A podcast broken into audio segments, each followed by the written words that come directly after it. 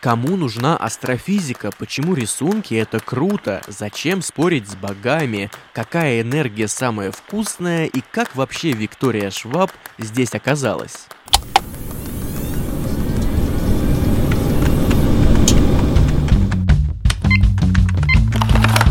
Авторизация.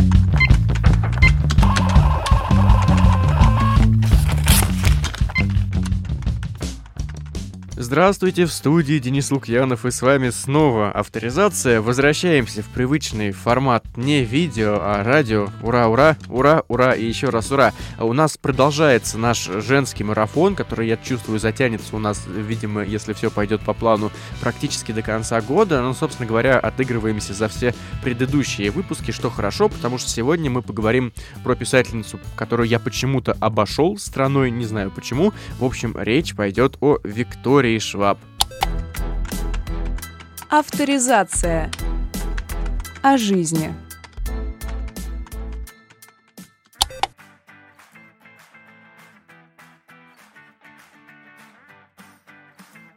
Родилась Виктория 7 июля 1987 года, и она окончила институт по направлению, по-английски это звучит э, Bachelor of Fine Arts, э, бакалавр изящных искусств, наверное, это стоит перевести. Такая у них общее название для всего, по-моему, визуально-музыкально-творческого направления. Это было в 2009 году, но при этом изначально Виктория хотела поступать вообще на астрофизика, что на самом деле очень интересно, как у нее вообще все эти три вещи, fine arts, литература и астрофизика связались воедино. Ну да ладно, по помимо этого Виктория рассказывает, что она очень любит печь шоколадные печеньки, слушать программы по BBC и смотреть, ну, по радио BBC слушать, по телеку смотреть, и еще она ведет личный дневник. А свою первую историю она написала, между прочим, уже в 10 лет. Она, кстати, по концепту очень интересная. Там было два брата-ангела. Один брат — это ангел смерти, другой — ангел жизни. И вот тот, который смерти, он завидовал постоянно своему брату, ну, вы знаете, это классическая история, что жизнь все любят, а смерть никто не любит. А почему? А мне одиноко, ля-ля поля. Ну, короче, он взял и убил своего брата. А потом э, по какой-то непонятной причине, и я так, если честно, из ее слов до конца и не дошел, почему так произошло, мир внезапно умер исчез. И этот ангел смерти остался совсем один. Вот так, такие грустные истории пишут люди в 10 лет. Это ж какой кошмар, а? Это ж что надо было посмотреть, увидеть, послушать, чтобы такое в голову пришло. И вот, кстати, уже переходя к тем жанрам, в которых Виктория работает, их несколько, и, наверное, вот такие центральные, это все-таки мистика, магический реализм и фэнтези, и при этом хотел сказать, что это жанр Young Adult, литература для молодых взрослых, для подростков, но это все-таки правильно говорить, что это направление, а не жанр, поэтому сойдемся на этом, но как бы много у Виктории Янга Далтовских книг тоже, хотя сама она по-английски описывает тот стиль, в котором работает, вот как-то так. Quite weird, quite dark and quite strange. Немного чудно, немного темно и немного странно. Ну, weird, strange, там примерно одинаковое значение, только оттенки разные. Так что вот какая-то такая история. Наверное, я тут сойдусь на том, что стиль и жанр Шваб, это, как мы уже в какой-то программе говорили, это исключительно стиль и жанр Шваб, и очень тяжело его применять по отношению к кому-то другому и по отношению к ней какие-то классические устоявшиеся вещи принимать. А почему, еще чуть более конкретно, это попозже поймем. При этом сама писательница говорит, что она скорее похожа на Нила Геймана по манере того, что она пишет, чем на Толкина, хотя любит фэнтези. Почему? Как она рассказывает, она говорит, что ей нравится, когда вот это все волшебное и неземное, странное, оно существует прямо с нами в одном мире, и мы можем случайно или преднамеренно открыть эту какую-то неведомую калитку, зайти в шкаф, э, попасть в Нарнию. Ну, Нарния на грани где-то находится, ладно, плохой пример. Условно говоря, пойти по улице и внезапно провалиться в туннель и оказаться в каком-нибудь э, подземном Лондоне, где живут гномы-алкоголики. Ну, что-нибудь такое, я не знаю, из области области бреда. А у Толкина проблема в другом, да, большие эпические миры, но при этом э, мы понимаем, что никогда туда не попадем. И это убивает э, для Виктории, по крайней мере, интерес. Это довольно скучно, потому что не создается впечатление, что, блин, а это ведь все действительно могло произойти, а вдруг оно действительно все происходило.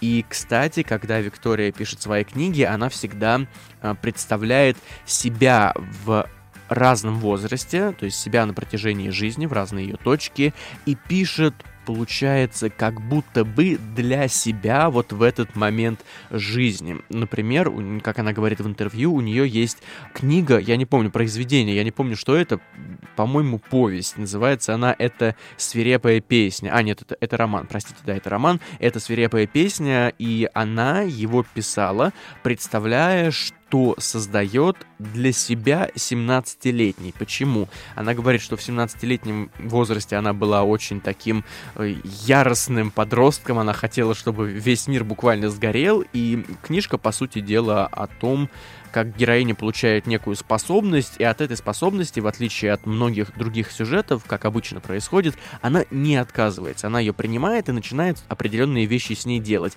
И вот Виктория говорит, что я представила себя в 17 лет, я бы в 17 лет ни за что не отказалась, если бы со мной что-то такое случилось от этой способности, и при этом ко всему к этому вдобавок, при этом ко всему к этому. Интересная фраза получилась. Ну, в общем, вдобавок, Виктория не понимала сама в 17 лет, когда читала такие книги, а почему такие вот э, авторы по-дурацкие приемы делают, ведь на самом деле любой бы, наверное, согласился.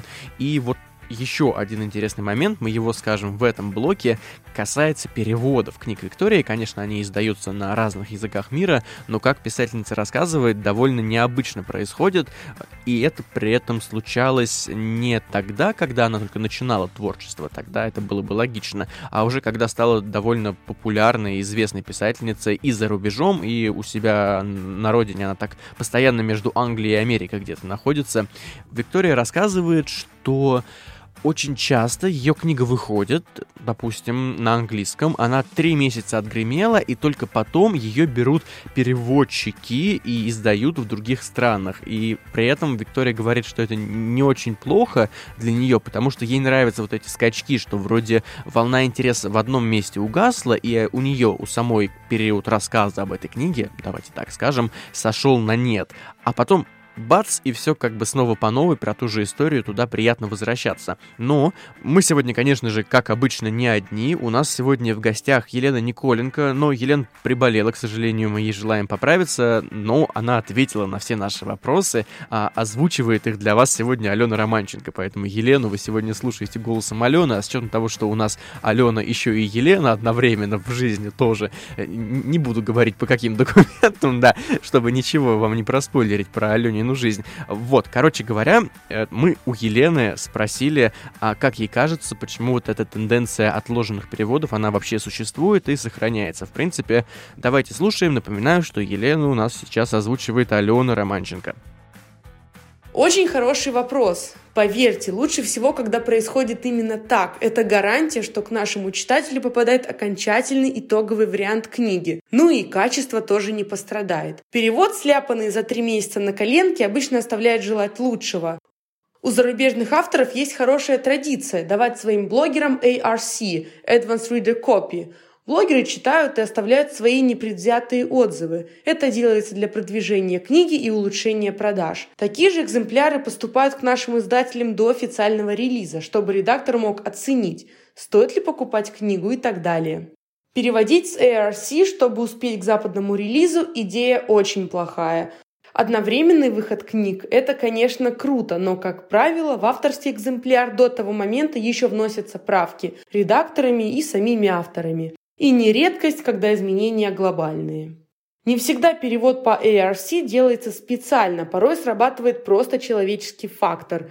Та сторона забыла выслать финальную версию, а наши забыли ее затребовать. Все мы живые люди, все совершаем ошибки. У нас даже было несколько скандалов с такими переводами. Это Рио, когда мы были злодеями, Марлон Джеймс, Черный леопард, Рыжий волк. И не так давно случился печальный эпизод «Спокат» и «Тьма взойдет». Читатели, которые были знакомы с оригиналом, обнаружили в переводе много несовпадений и обрушились со справедливой критикой на издательство и переводчика. Но переводчик последний, кого в сложившейся ситуации стоит винить. Я уверяю вас, ни один мой коллега в здравом уме и твердой памяти не станет дописывать страницами или даже абзацами. Это попросту никому не надо. К счастью, издательство нашло отличный выход. Тираж будет продублирован, желающим книгу заменят. Поэтому я бы рекомендовала не торопиться, не подгонять издателей и переводчика, а дождаться адекватной версии. Мы все же не машинным переводом занимаемся. Чтобы выполнить работу качественно, нам нужно время. Авторизация. Самое пикантное –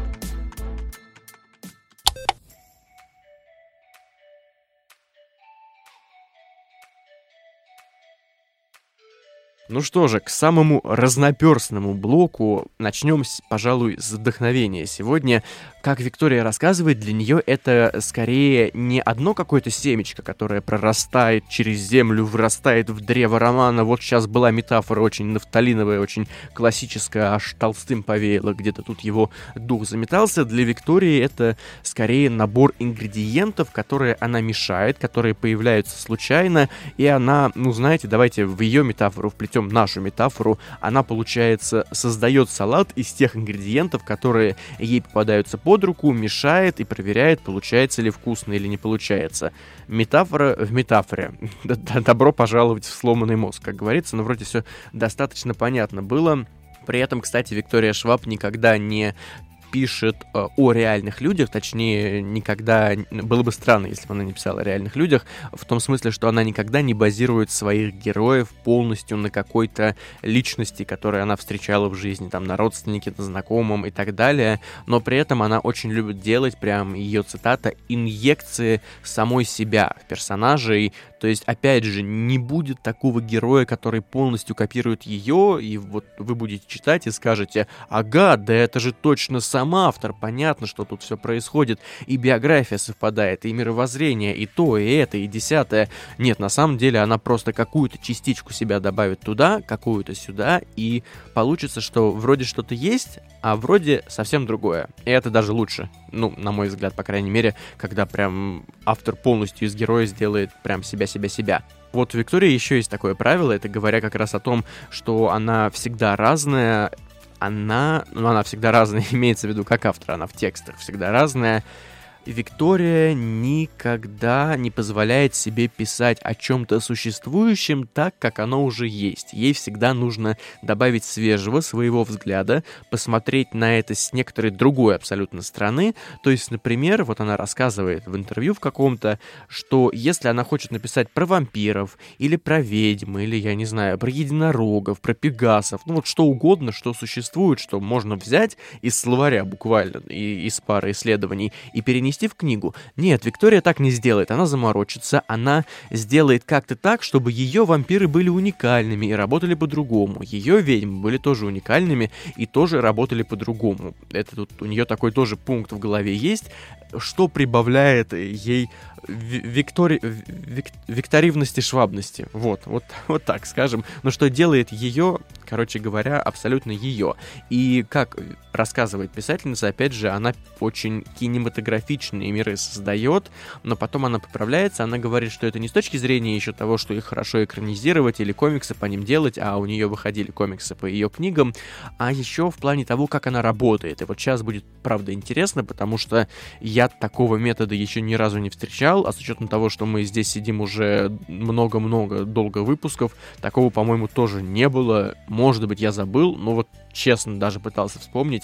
Нет, стопудово. Почему? Заинтриговал, надеюсь, я вас. В общем, что происходит, как она работает? Она сначала выстраивает общую структуру произведения, да, какую-то линию ведущую, потом она начинает наращивать мясо, как это говорят. Она к каждой главе разбивает структуру на главы, и к каждой главе выписывает по 3-4 предложения, ну, некого такого как это правильно говорится, summary, английское слово в голову почему-то приходит, э, краткого изложения, вот в четырех предложениях, что будет происходить в этой части книги, в этой главе.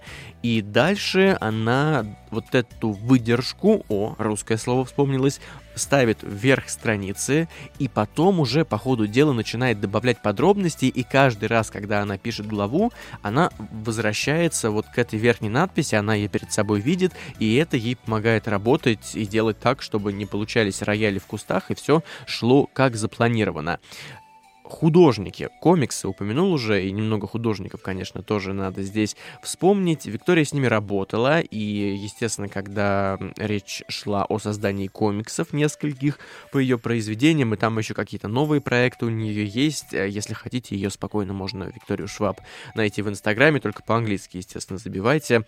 Она рассказывает, что никогда не лезет в среду художников, потому что ей кажется, что, во-первых, авторская понимание книги, понимание героев, видение даже скорее их, это само по себе очень здорово, чем разнообразнее, чем, тем лучше, и при этом она понимает, что и на своем опыте она это поняла, когда работала над сценариями для комиксов, что вот такие визуальные истории их создавать намного сложнее, чем тексты, в основном потому, что они ограничены по объему. У тебя есть 20 страниц, и ты в эти 20 страниц должен вместить сюжет. Дальше у тебя просто кончатся листы, ну, потому что вот такой вот формат комиксов. А в книге она говорит, что я могу писать сколько угодно, я могу сделать роман на 300, могу на 500, могу на 700. Вот сколько я чувствую, что история еще должна идти, в принципе, я этим не ограничена. Ну, может быть, там есть какая-нибудь рамка 10 тысяч страниц, но это уже мы немного, конечно, все утрируем. И, кстати, добавляя вот в этот блок такой изобразительного искусства. Еще немного иллюстраций, она очень часто получает а, письма фанатов с картинками, она их безумно любит, потому что для нее тогда, естественно, как и для многих других авторов, наверное, история оживает перед глазами, и она настолько это все любит и с уважением относится, что если, опять же, зайти в ее инстаграм, там через пост э, своей фотографии селфи кошки у нее абсолютно замечательные, там фотография книжек с презентацией, там постоянно какой-нибудь фанарт появляется с указанием автора и какие-то слова благодарности, либо цитата подроб... подобранная к этому. И это на самом деле очень классно, когда авторы так реагируют на фанатское творчество. Но Виктории Шваб не нравится, когда ее книжки сравнивают, потому что каждое произведение преследует, наверное, правильно сказать, какую-то свою задачу определенную, и их нельзя абсолютно никак ставить в один ряд, потому что вот это я писала для этого, а вот это для этого. Но это та же самая присказка знаменитая, сравнивать мокрое с красным или мокрое с соленым, я не помню, как она звучит правильно. Там разные вариации, в общем. Вот что-то то же самое, что вот эта книга, она была про одно, а это про другое. Как вы можете их сравнивать, это непонятно. И вот опять же, выходя из этой темы, Виктория рассказывает, что для нее в своем творчестве, в своем совершенствовании себя самой, ей важнее идти не вверх, а вширь. Это сейчас ее цитата. Э, почему? Потому что она стремится именно расширить вот этот, вширь расширить, ну, собственно, тут так можно. Оправдываю сам себя в эфире. Ух, дожили. Здесь можно тогда, когда ты спектр тем делаешь свой больше, это же намного лучше, чем нагнать количество, условно говоря, что естественно, или там наг... испробовать большее количество жанров, хотя, кстати, вот насчет жанров, Виктория также рассказывает, что она всегда пытается найти, ее цитата, новые способы поиграть с текстами, то есть она каждый раз, когда садится думать, а что бы мне такого следующего создать, она пытается каким-то образом вытащить из потока идей то, что она еще точно не делала, вот что прям кардинально отличается от всего. И, по-моему, сейчас она работает, может, уже закончила, может быть, продолжает над книгой квестом. Вообще, ну, относительно новая история, она появлялась так больше в электронных вариантах. Не знаю, как Виктория хочет это в бумаге реализовать, но она сказала, что ей показалось, что вот эта штуковина будет очень интересной, поэтому я такого не делала, я это, естественно, попробую. И насчет вот такой разности книг нужно еще отметить, что у Виктории Шваб постоянно прыгает стиль, что тоже нормально, от книжки к книжке, это как про Алексея Иванова нашего говорят, что если провести, даже проводили, по-моему, экспертизу его произведений, и экспертиза показала, что все эти книги как будто написали разные люди, на самом деле это все писал Иванов просто. Нет, вы можете придумать мистификацию, пожалуйста, плюс мистификация в историю литературы, но это правда все писал он, просто человек настолько по-разному подходит к каждой истории и переиначивает свой стиль, что тоже здорово. И вот мы решили у нашей сегодняшней гости спросить, а как ей кажется, какой вообще смысл в таком изменении стиля, особенно вот в фантастическом ключе, и в принципе, как это влияет на книги, и, возможно, как это влияет на произведение именно в реалиях текстов Виктории Шваб. В романе Шваб использовала свое фирменное нелинейное повествование. Автору, который писал современную прозу или фэнтези для исторического романа, конечно, приходится делать стилизацию, что отчасти в глазах прошлого Адди и выполнила в незримой жизни Виктория. Сам стиль не так уж серьезно поменялся, он по-прежнему отличался красотой слогана, певностью и при этом простотой, как и все книги Виктории. Но поправки на эпоху и жанр в исторических главах сделаны, и, разумеется, это необходимо было соблюсти. Одна из главных тем в произведениях, это журналист совершенно случайно в интервью это сказал, он думал, что ошибся, а оказалось, что был прав. Это тема смерти для Виктории Шваб. Она говорит просто, что в детстве ужасно этого боялась, не понимала, потом выросла, начала, понятное дело, рефлексировать на всю эту тему в книгах. И при этом она скорее пишет не о бренности бытия, о том, что мы все умрем, что вот у нее там, как у Мартина, герои постоянно помирают.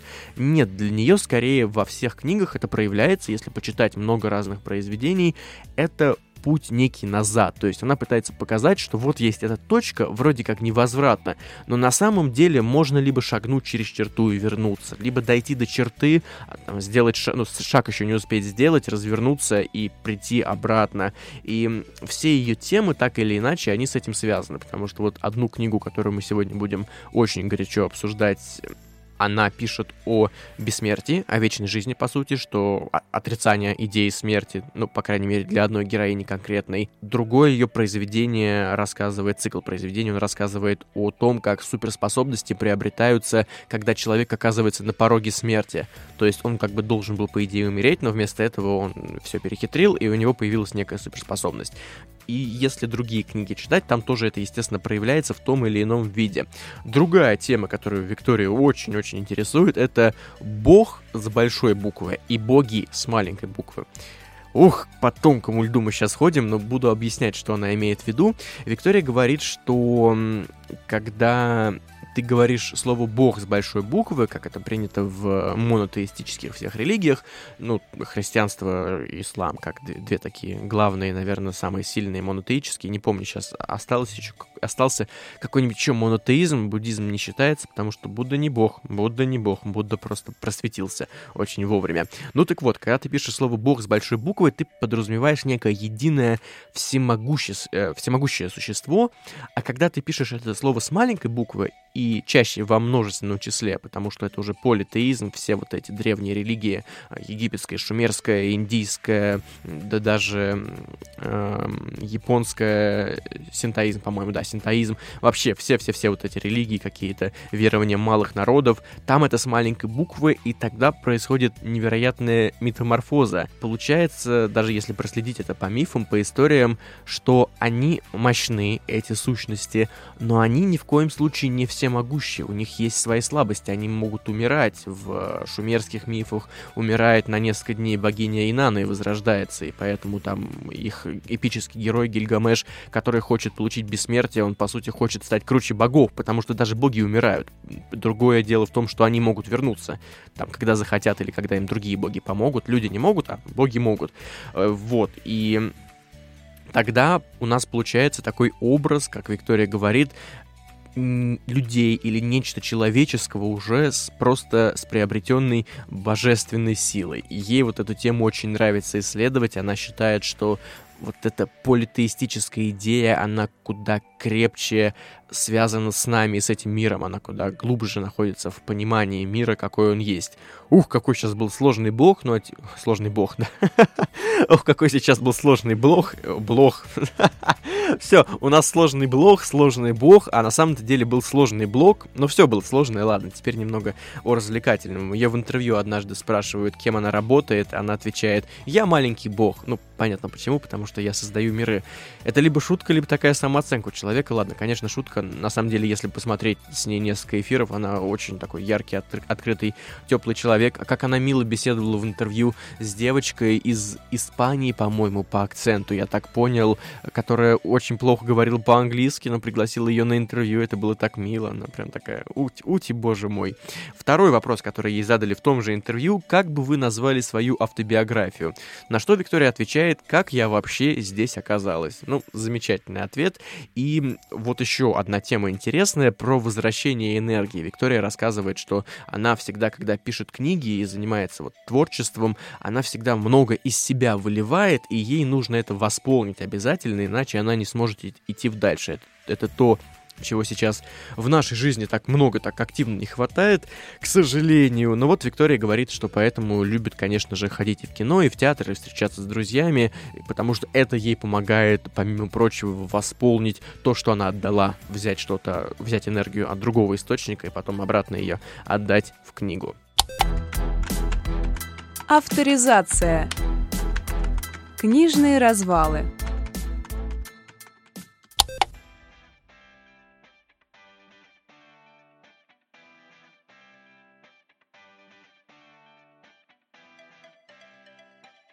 Ну, наконец-то книжки. Как обычно, выборочно, поскольку много циклов. Сегодня коротенечко, а потом про сольную книгу будем подробно-подробно, потому что я под большим впечатлением. Дебютирует Виктория Шваб в 2011 году с романом The Near Witch, э, «Ближняя ведьма». Дословный перевод, прям максимально дословно. Это была некая темная сказка, она не очень хорошо продавалась, и продолжение ее вышло аж в 2019 году, представляете, 7 лет спустя.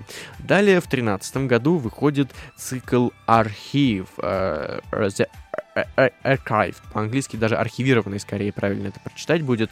Э, цикл, и первая книга тоже так называлась, «Архив», это история о библиотеке, где на полках вместо книг находятся души. И вот эти библиотекари могут эти души читать, потому что, естественно, каждая душа имеет за собой тоже некоторую историю, определенные события с ней связанные. Видите, опять тема смерти откликивается уже в этом ключе. Правда, сейчас будете замечать, что красная ниточка, она все-таки есть. В этом цикле вышло, получается, три книги, архив, 13 год, ключи от всех дверей, 2014 год и Leave the Window Open, на русский, я так понимаю, не перевели до сих пор, 15 год, откра... Э, оставь окно открытым. Опять же, не знаю, как бы у нас это адаптировали, у нас любят адаптировать по-интересному. В том же 13 году выходит роман «Зло» из серии «Злодеи». Это немного другая история, как раз-таки про те самые суперспособности. Подростки узнают, как можно достичь сверхспособности, но все оказывается куда хуже, чем э, они думали, я вам уже немного проспойлерил, и случается некая катастрофа. И вот спустя много лет один из тех, кто все это зачинал, сбегает из заключения, и он ищет бывшего товарища, который уже, конечно, стал его врагом, и дальше из этого приходит заварушка. И основной посыл, как Виктория рассказывает вот именно в этой серии книг, заключается в том, что не бывает супергероев, она пытается это показать, показать, а есть некие суперсилы. Вот это, наверное, касается, опять же, той темы э, богов с большой буквы «Б» и с маленькой буквы «Б» в единственном числе, во множественном, да, что есть человек, и есть какая-то вот сила, которой он либо наделен, либо не наделен. И в зависимости от этого он меняется. Нету понятия супергероя, но можете вот применимо к тому, что мы говорили до этого, сказать, что, в принципе, здесь можно между супергероем и богом с большой буквы поставить равно. В понимании Виктории Шваб. Видите, как глубоко человек копает в подростковых романах про сверхспособности? Ну, попробуйте так, сделайте. Не, не правда, попробуйте. Это я без цинизма. Э, также здесь такие, она в интервью пару интересных дает этих способностей. Например, у одного героя есть способность контролировать боль. И понятно, что это можно использовать либо в добро, либо во зло. Ты можешь либо лечить людей, уменьшать их страдания, либо, наоборот, приумножать ради своих целей. Небольшой спойлер, э, она об этом спокойно в интервью говорит. Герой, который обладает этой способностью, конечно, ни для чего хорошего это делать не будет. А у другой героини здесь есть способность видеть чужие смерти. И когда она, как Виктория рассказывает, я не уверен, что там такой эпизод в книге есть, но просто банально сидит за столом со своими родственниками, она не может нормально сидеть, потому что она видит, как эти люди умрут. А когда она смотрит в зеркало, она видит, как она умрет. И это, кстати, одна из сюжетной завязки, потому что она пытается потом предотвратить эту смерть. Она же ведь знает, как это случится, и может ее избежать. А может и не может. Вот про это уже читайте сами, тут никаких спойлеров.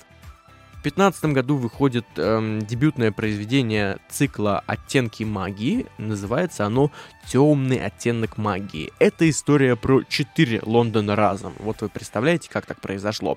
Есть некоторый серый Лондон, где не бывает магии, ну, серый, наша реальность серая, повседневная, и там правит э, безумный король, я не помню, как какой король, но истори там историческая фигура, которая подана с такой долей мистификации, авторской интерпретации. В общем, правит там безумный король. Есть красный Лондон, где магия реальна, ей могут пользоваться. Есть белый Лондон, где для того, чтобы начать пользоваться некими способностями, нужно завоевать эту возможность силой. И есть черный Лондон, о котором уже много лет никто ничего не слышал. И, соответственно, герой э, из по разным Лондонам передвигается, и там всякие авантюрки происходят. Еще вышло два романа в этом произведении. «Тени сгущаются», 16 год, и «Сотворение света», 17 год. С этим романом связан скандал. Мы же любим с вами скандалы. Нет, не любим, но мы про них всегда рассказываем. Конечно же, скандал это связан с гей-сценой, конкретно в произведении. Я вижу, как мне там за стеклышком постучали уже. Что-то мы, мы просто попадаем в последнее время. Это было неожиданно. Что произошло? А, Росмен, издательство, выкупило права на этот э, роман, я не помню, на один, либо на всю серию сразу, но сейчас это не важно. И оно издательство Росмен издало книгу с цензурой, то есть вырезав эту сцену, но при этом автора никто об этом не предупредил. Она узнала об этом постфактум, и она, естественно, потом там в интервью рассказывает, что да, она знает, что в России там с этим такая ситуация особенная, но все равно это было очень странно, поэтому в итоге там вернулись права, вернулись деньги, все они решили, и АСТ сказала, давайте мы выкупим у вас права теперь, но мы не будем ничего там цензурировать. Может быть, это все были хитрые проделки АСТ, кто же их знает. Но на самом деле наверняка нет, просто вспомнили вот такую еще вещь. И, кстати, двигаясь к Янг Далту, потому что все эти произведения, они были преимущественно написаны вот в этой форме для молодых взрослых. Мы решили у нашей сегодняшней гости, переводчицы, уточнить, а как ей кажется, почему жанр Янг Далт сейчас так популярен, в частности на Западе, и вообще сохранил ли он ту популярность там, которую сейчас имеет у нас, потому что, как известно, в Россию все приходит с небольшим запозданием, даже литературные тренды. Слушаем. Тоже хороший вопрос. Жанр Young Adult, конечно, за рубежом более популярен, чем у нас. Просто потому, что там он раскрылся во всем своем разнообразии. Любой читатель любого пола и возраста найдет в этих книгах что-то для себя лично. А у нас это направление пока не развито. В основном Young Adult представлен юмористическими фэнтези, и в народ пошел, можно сказать, только в последние годы, потому что издатели, глядя на Запад, стали продвигать из собственных авторов. Издавать своих выгоднее, чем покупать права и переводить книги. Но отсюда вытекает проблема вторичности. Авторы пишут с оглядкой на зарубежных. Особенно часто, например, эксплуатируют Бардуга. Но я все же надеюсь, что когда-то и мы сумеем составить достойную конкуренцию. Интересные авторы уже появились, и их с удовольствием читают. В 2019 году выходит сольное произведение, ой, сейчас я наговорю вам про него, которое называется «Незримая жизнь Адила Рю». Э, Адила Рю, по-французски как это прочитать, я не знаю, пытался атмосферу нужную создать. На русском оно вышло то ли в конце 20-го, то ли уже в 21-м э, в издательстве «Инспирия». Моя отдельная благодарность лично Евгении Сафоновой за то, что этим произведением со мной поделилась, что я его смог сегодня к эфиру прочитать. Евгения, спасибо. В общем, о чем эта книга? Во-первых, я скажу сначала, что она мне безумно понравилась. Она очень красивая, очень поэтичная и очень местами, ну, суровая, но не кровь кишки, поймете, расскажу. Давайте с сюжета начнем. Начинается все в 18 веке, 1700 какой-то там год. Там, ну, там сначала 4 потом 5 потом вроде все основное происходит в 14 году. Ну, 18 век, начало 18 века. Франция. Живет э, эта самая девушка, Адила Рю, в обычной семье, и там происходят определенные события, и ей нужно выходить замуж. Ну, как в то время выходили замуж? Конечно, дорогая, мы тебе нашли мужа, вот ты, пожалуйста, за него выходи, будь любезна замуж, будь любезна счастлива счастлива. Окей, хорошо. Ади, конечно, эта история вся не нравится, а ее при этом соседка какая-то ее такая таинственная научила разговаривать и молиться уже давно ушедшим богам. То есть не христианскому богу, которому молились ее родители, а вот этим всем сущностям природы. И там очень интересная методика общения. Ты им говори, ты у них проси, и ты приноси им жертвы, то есть там закапывай ценные для тебя вещи или топи эти вещи. Они как бы вот вся эта природа окружающая, она все это принимает, она тебя слышит. И она ее предупреждает, что никогда не нужно молиться тем богам, которые властвуют с наступлением ночи. Ну так вот, Родители находят для героини жениха. Э, отец, кстати, с отцом у нее отношения лучше, такие мягкие. Он вроде понимает, что она не хочет, ну ничего не поделаешь. Общество это того требует. Мать говорит, что ты должна быть счастлива с этим мужчиной, обязательно постарайся быть хорошей матерью, хорошей женой, прям, ух, чтобы обязательно. Ну и она понимает, у нее там сначала так, что я не хочу, я не хочу, потом у нее накануне свадьбы наступает уже э, точка невозврата, случается такая небольшая истерика. Она выбегает в лес под предлогом и начинает молиться богам, э, вот этим, которым она молилась, природным, но при этом она не замечает, что ночь-то уже наступила. И на ее просьбу, естественно, откликается такое воплощение мрака. Очень таинственное существо. Давайте будем называть его, я не знаю, ну, в книге он мрак, у него есть имя еще потом уже, но он мрак просто некое воплощение, аморфная сущность. И он, естественно, она у него просит, он говорит сначала ей, я не понимаю, ты сама не понимаешь, чего ты хочешь. Она такая, ну, возможно, да, вот я хочу свободы, я хочу, чтобы я принимала свои решения сама. Он ей отказывает, а потом в итоге она случайно ляпает, что... А, он говорит, что я работаю только за души. Ну, дорогая, мне нужна твоя душа.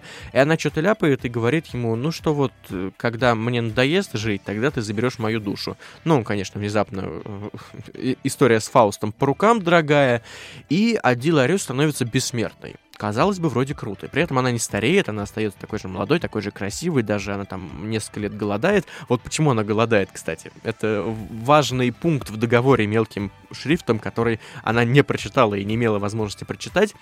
Теперь каждый раз, когда кто-то посмотрел на нее и отворачивается, он про нее забывает. То есть для целого мира ее не существует, и она даже сама не может произнести теперь свое имя. Считайте, ее вычеркнули, как делали раньше римские римляне со своими там самыми нелюбимыми пират, э, э, пиратами, императорами, конечно. Не помню, как это по латыни называется операция операция, процесс это называется по латыни, когда все бюсты разрушали, все мозаики с изображением, все документы сжигали, просто чтобы стереть человека из истории напрочь. Ну, тут примерно то же самое. Ну, соответственно, проходит 300 лет, э, один учится как-то с этим жить, научилась она жить, и все дело происходит в 2014 году, современное нам практически уже время, Ади приспособилась, например, э, очень интересно, кстати, приспособилась к вечной жизни, к тому, что ее забывают, кушаться чего-то всем хочется, а как она чего-то купит, если продавец отвернется, условно говоря, а уже ее потом забудет. Иногда у нее получается, иногда нет. Ну так что она делает? С одеждой. Интересный эпизод.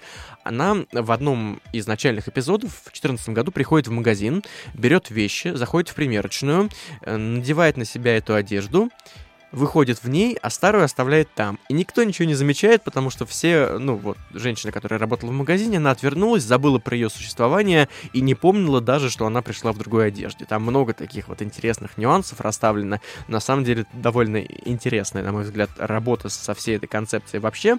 Ну и, короче говоря, чтобы больше про сюжет ничего не спойлерить особо, э, мы так сейчас про начало поговорили, конец, конечно, я не буду трогать, а там будет несколько твистов, имейте в виду. Она однажды встречает молодого человека, человек, который работает в книжном магазине, который запоминает ее. Он говорит, я тебя помню, и дальше там все это закручивается, и там очень интересно это все выкрутится. Вы за этим молодым человеком тоже присматриваете, когда будете читать.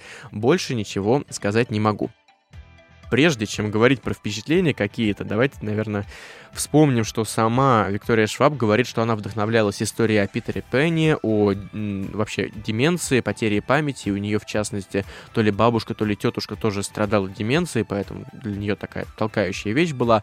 Плюс, конечно же, это концепция фаустианской сделки. Я писал рецензию на эту книгу, я написал, что, ну, по сути дела, героиня — это Фауст, который надел юбку, он примерил костюм. Ну, это шутка, конечно, была не полностью здесь. Герой, герой калькируется, но, в принципе, можно сказать и так, да, что это Фауст в юбке в каком-то плане. И, конечно же, это произведение для Виктории было важно, когда она писала, сказать, что мужчина и же вот насчет Фауста, да, что в данной ситуации при заключении какой-то такой сделки со сверхъестественным мужчина и женщина будут абсолютно по-разному, получив эту силу себя вести. Вот такой нюанс здесь тоже есть. Давайте сейчас послушаем нашу сегодняшнюю гостью, переводчицу, которая как раз-таки работала над адаптацией вот этого романа, и мы решили узнать, а как ей кажется, точнее, что для нее было самым сложным в переводе этого текста. Ну, давайте узнаем, какие там загвоздки для адаптации Виктория Шва поставила.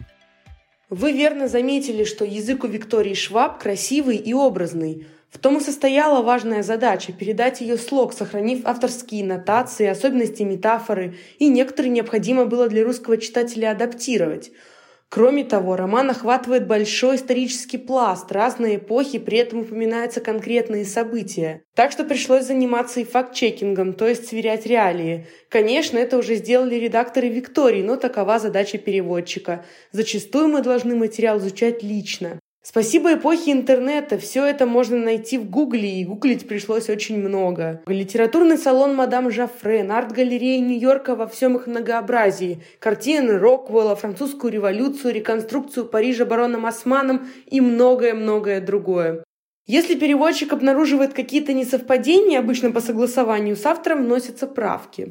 Вышла одна забавная ситуация. Я пометила для себя несколько пунктов, чтобы задать вопросы той стороне. А они как раз сами нам написали и попросили внести правки ровно в те же моменты. Например, в одной из глав Виктория пишет, что Адди владелица многими языками и среди прочих называет свист, швейцарский. Такого языка не существует, и в русском переводе его заменили на чешский. Еще в одной из глав Италия была заменена на Тоскану, потому что как страны в тот исторический период Италии еще не существовало. Если же несовпадения глобальные, оставляем все как есть. Например, в литературный салон «Мадам Жафрен» вход дамам был запрещен, поскольку они отвлекали внимание мужчин от общих тем.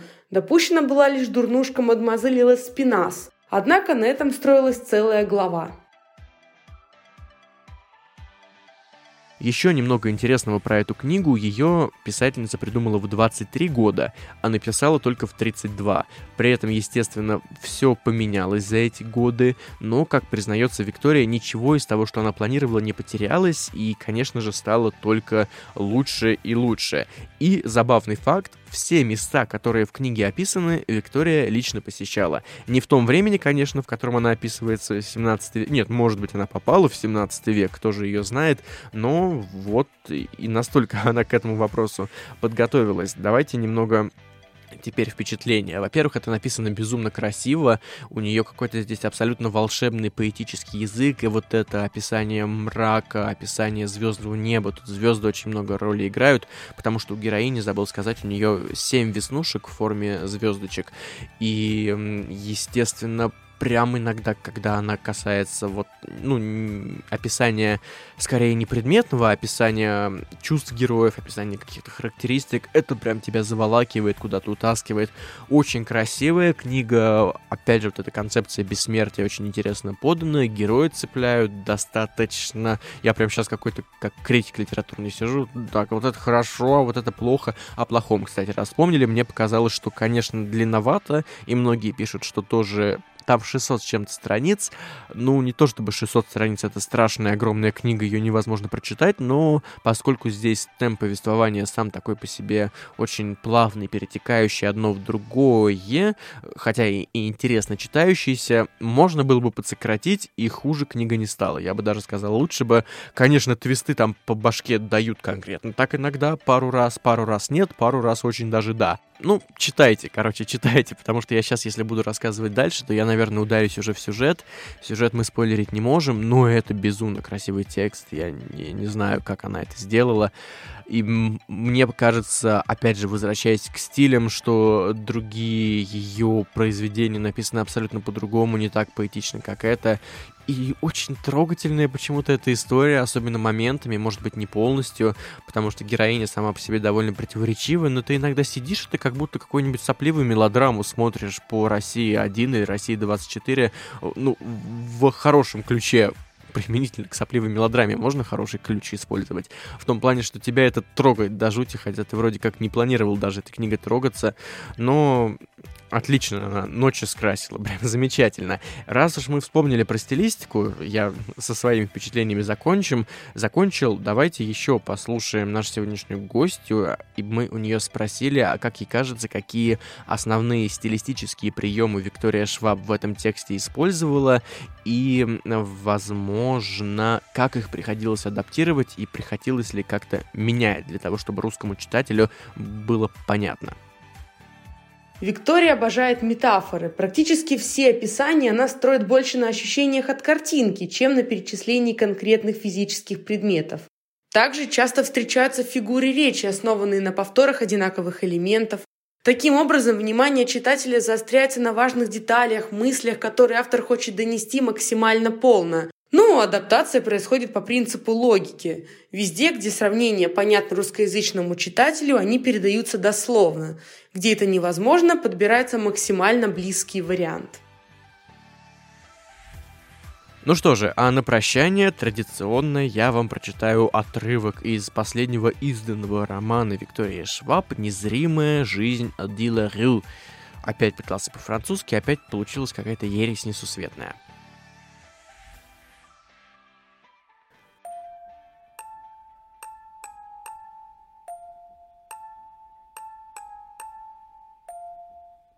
Сердце Аделин пускается вскачь. Она представляет мать, которая стоит на коленях в храме и говорит о Боге и небесах. Слышит отца, он рассказывает ей сказки о загаданных желаниях.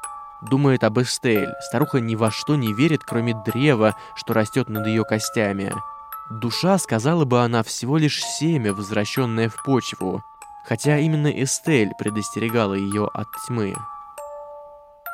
«Аделин!» — шепчет мрак, и ее имя вязнет у него на зубах, будто мох. «Я пришел. А теперь скажи, зачем ты меня звала?» Аделин так долго ждала этой встречи, его появления, возможности попросить, что поначалу слова ее подводят. «Я не хочу замуж!» Признавшись, она ощущает собственное ничтожество. Ее жизнь кажется ей ничтожной, и этот приговор отражается в глазах Бога. Он как бы говорит – и все? Но нет, это не все, есть нечто большее. «Я не хочу никому принадлежать», — с внезапной горячностью произносит Ади. Эти слова точно распахивают шлюз, и из него выливается остальное. Никому, кроме себя самой. Я хочу свободы, свободно жить, найти собственный путь, любить или остаться в одиночестве. По крайней мере, это будет мой выбор. Я устала от отсутствия выбора, меня пугают годы, что буквально проносятся под ногами. Не хочу умирать так, как жила, это и не жизнь вовсе. Тень нетерпеливо ее перебивает. «Зачем ты рассказываешь, чего не хочешь?» Его рука скользит в ее волосах, хватает за шею и притягивает ближе. «Лучше скажи, о чем больше всего мечтаешь». Аделин поднимает на него взгляд – Хочу получить шанс жить, хочу быть свободной, она думает о прошедших годах. Моргнешь, и полжизни утекло. Хочу больше времени. Мрак внимательно ее рассматривает. Зеленые глаза меняют оттенок, становится то цвета весенней травы, то летней листвы. И сколько же тебе нужно? У Аделин голова идет кругом. 50 лет, 100, все ей кажется слишком мало. Ах, вот что ухмыляется мрак, правильно разгадав молчание. Ты сама не знаешь. Зеленые глаза снова меняют цвет, на сей раз темнее. Просишь неограниченного времени, захотелось свободы без правил, чтобы тебя ничто не связывало. Выдумалось жить по своему усмотрению. Да, кивает Аделин, задыхаясь от желания, но незнакомец недоволен. Он роняет руку, которая обнимал ее, и мгновенно оказывается в нескольких шагах. Стоит, прислонившись спиной к дереву. «Мой ответ — нет», — произносит мрак. Аделин отшатывается, словно он ее ударил. Она так далеко зашла, отдала все, что имела, сделала свой выбор, и пути обратно в прежнюю жизнь, в настоящее и прошлое без будущего нет. Ты не можешь отказаться. Темная бровь приподнимается, но во взгляде больше нет веселья. «Разве я джин, связанный твоими желаниями?» Он отталкивается от дерева. «Или какое-то мелкое лесное божество из тех, кто довольствуется жалкими безделушками смертных?» Я сильнее вашего Господа и древнее самого дьявола, я тьма меж звезд, я подземные корни, я обещание и сила, и в этой игре мои правила, я расставляю фигуры и выбираю время. И сегодня я отвечаю тебе «нет». Огни за опушкой леса подступают ближе, в поле горят факелы, это идут за ней. Тень бросает взгляд через плечо. Отправляйся домой, Аделин, возвращайся в свою жалкую жизнь. Но почему, всхлипывает она, хватая его за руку, почему ты мне отказываешь? Теплым и нежным касанием, так похожим на прикосновение дыма, он гладит ее по щеке. «Я не занимаюсь благотворительностью. Ты просишь слишком много. Сколько пройдет времени, пока ты насытишься? Когда я получу свое?» Нет уж, я заключаю только конечные сделки, а ты предлагаешь иное. Позже она будет тысячи раз возвращаться к этому мгновению, в минуты отчаяния и сожалений, печали, жалости к себе и неукротимого гнева. И тогда Аделин поймет, она наложила на себя темные чары раньше, чем ее проклял он. Но здесь и сейчас Аделин видит лишь мерцающие огни факелов Виона, зеленые глаза незнакомца, которого когда-то мечтала полюбить, и шанс на спасение, ускользающий вместе с касанием его рук. «Хочешь конца?» — решительно говорит она. «Тогда забирай мою жизнь, когда она мне надоест. Получишь мою душу, когда она будет мне не нужна». Тень заинтригованно склоняет голову. Улыбка, точь-в-точь точь такая, как на рисунках, кривая, хранящая множество тайн, озаряет его черты. А потом он притягивает Аделин к себе. Это объятие любовника, он весь дым и кожа, воздух и кость, его рот прижимается к ее губам, и первое, что ощущает Аделин, смена времен года, тот миг, когда сумерки уступают ночи. Затем поцелуй становится глубже, зубы тени плавно скользят по ее нижней губе, и к удовольствию примешивается боль, за которой на языке появляется медный вкус крови. «По рукам», — шепчет Бог прямо ей в губы. А потом мир поглощает чернота, и Аделин падает.